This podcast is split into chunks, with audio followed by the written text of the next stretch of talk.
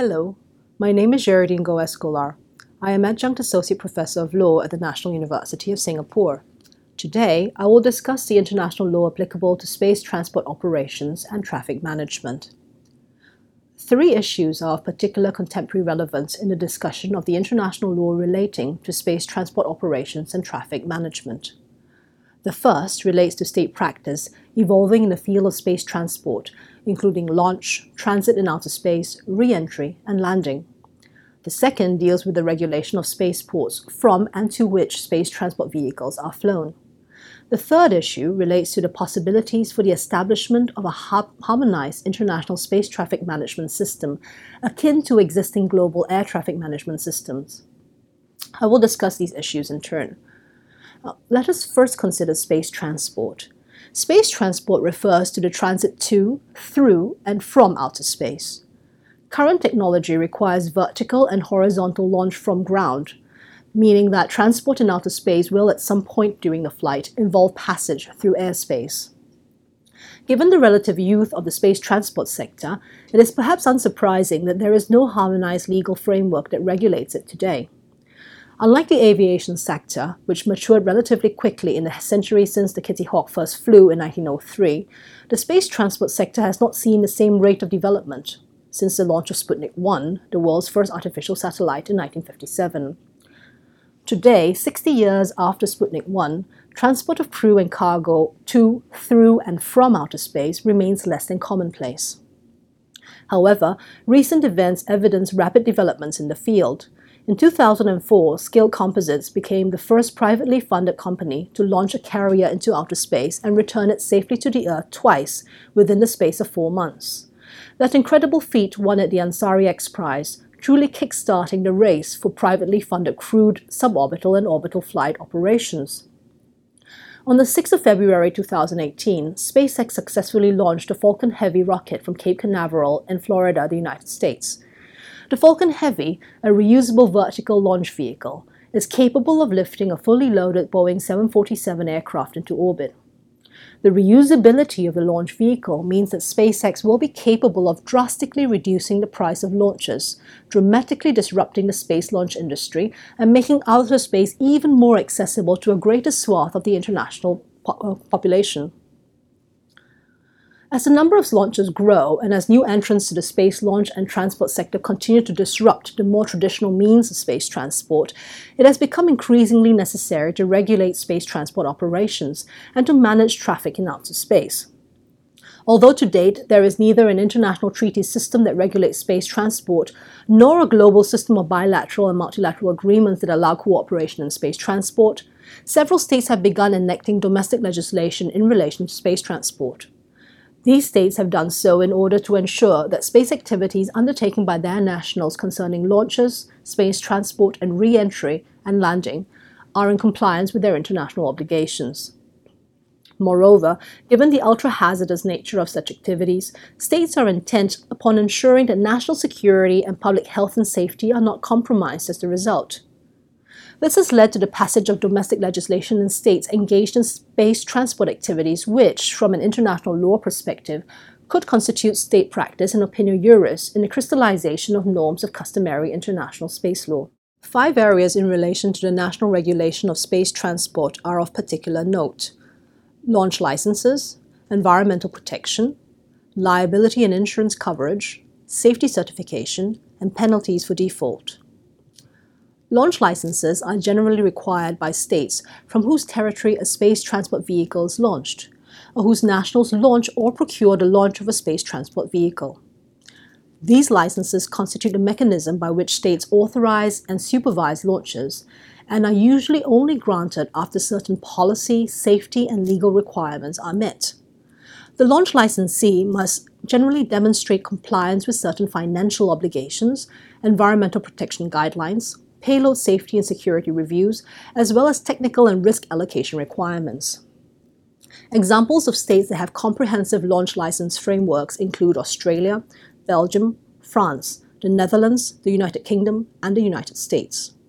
The United States, in particular, differentiates between launch specific licenses and launch operator licenses. Launch specific licenses authorize the licensee to operate one or more launches of the same parameters of one type of launch vehicle from one launch site. Launch operator licenses, on the other hand, authorize a licensee to operate launches from a particular launch site within a range of launch parameters of launch vehicles of the same family. The protection of the environment is the second aspect that has received state attention in relation to space transport. For example, France has in place certain technical requirements for space launches and transport, in particular, the safety regulations for the Guiana Space Center. These specify that launches should not negatively impact upon the environment. The Netherlands 2006 Space Activities Act and rules governing space activities requires licensees to take immediate reasonable action in the case an accident occurs that may jeopardize the outer space environment. In its 1986 Outer Space Act, the United Kingdom specifically requires launch licensees to comply with certain requirements relating to preventing the contamination of outer space or adverse changes to the Earth's environment. The United Kingdom Outer Space Act also provides that a competent authority may require the licensee to ensure the proper disposal of the payload in outer space at the end of its life. This requirement, in furtherance of efforts to mitigate the space debris problem, does not exist in many jurisdictions and is to be lauded. The third aspect of space launches and transport that is under tight domestic regulation concerns liability insurance and the indemnification of the state in the case of damage. Most states that have legislation regulating space transport impose very specific liability insurance requirements upon their launch licensees. For example, Australia's 1998 Space Activities Act requires licensees to obtain insurance cover of the maximum probable loss, or at least 750 million Australian dollars. However, the Act provides that the Australian government is only entitled to indemnity of any excess where the damage exceeds 3 billion Australian dollars.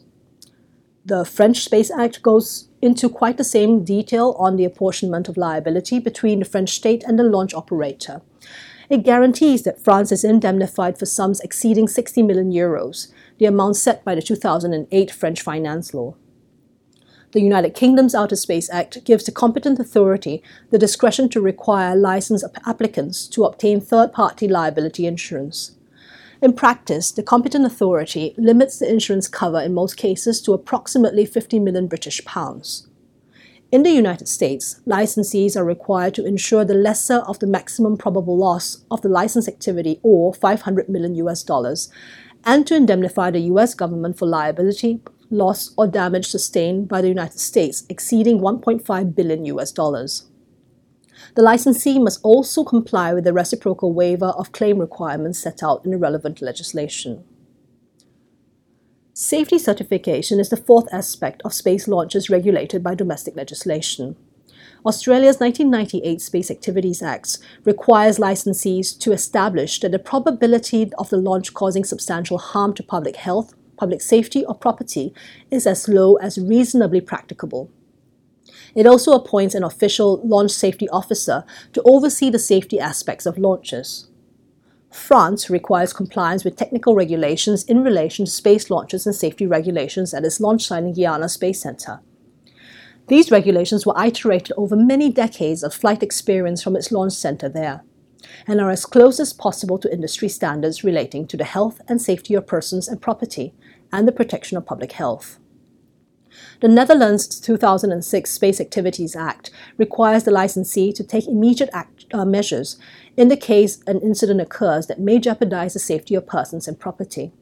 The UK's 1986 Outer Space Act requires that the licensee satisfies the Secretary of State and the UK Space Agency that the launch activity will not jeopardize public health or the safety of persons and property. In the United States, the approval of launch licenses by the Federal Aviation Administration is subject to a determination of whether the licensee is capable of launching a vehicle and its payload without jeopardizing national interests and security, foreign policy, and public health and safety. The applicant must show that organized safety procedures are maintained, that a flight risk is acceptable, and a flight readiness and communication plan exists, and that there is an individual responsible for flight readiness.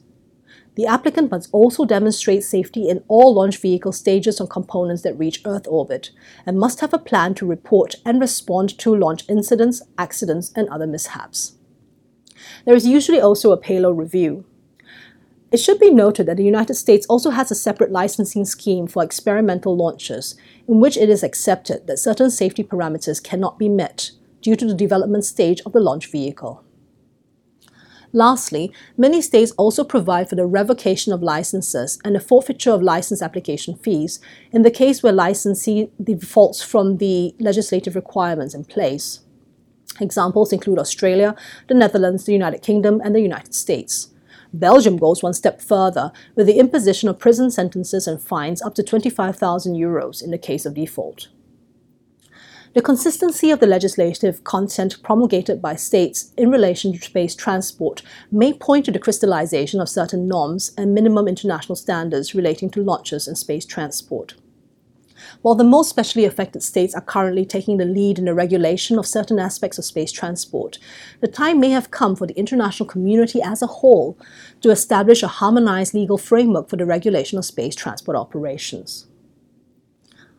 The second part of today's lecture will focus on the law in relation to the operations and management of spaceports.